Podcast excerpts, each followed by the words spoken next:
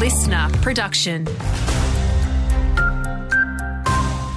Hey there, it's Andrew Shaw with what's making news around the border and northeast. Heading across the border firstly, and the quiet times continue for tradies. That's according to the latest home approval stats. Around 1,700 houses were signed off to be built in New South Wales in December. We haven't seen a monthly figure that low since August 2013. Premier Chris Minns says the government's cutting red tape to boost supply, but he admits there's a long way to go. This is part of us looking at the workforce in the public and the private economy and saying, we're going to lift the wages cap, we're going to work hard on conditions, but the other part of it is we're going to do our bit when it comes to housing approvals and red tape to encourage people to build more so that we can have more supply in the marketplace.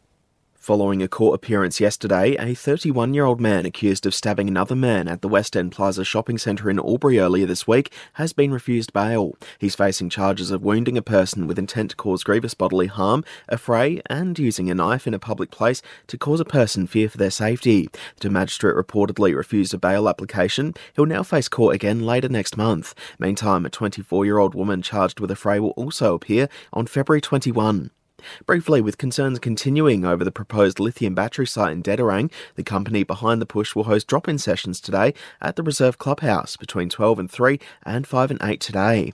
And some reminders from the Victorian Government and health authorities to stay safe this weekend, with temperatures set to soar here around the border and northeast. By Sunday, we're forecast to reach 40 degrees. The simple tips to keep yourself safe and cool include drinking plenty of water, staying in air conditioned building, and avoid exercising in the heat. Plenty of provincial cricket action in store around the border this weekend. Tallangatta will be hosting North Albury tomorrow, as do East Albury with the Raiders. Elsewhere, Lavington are hoping for a fairly easy run against New City when they travel to Urana Road Oval. Elsewhere, Cora will be keen to secure P2 in the standings, again by besting St Pat's, and it could be a tough time for Barranduda, who go up against clear ladder leaders Belvoir at Barranduda Rec Reserve.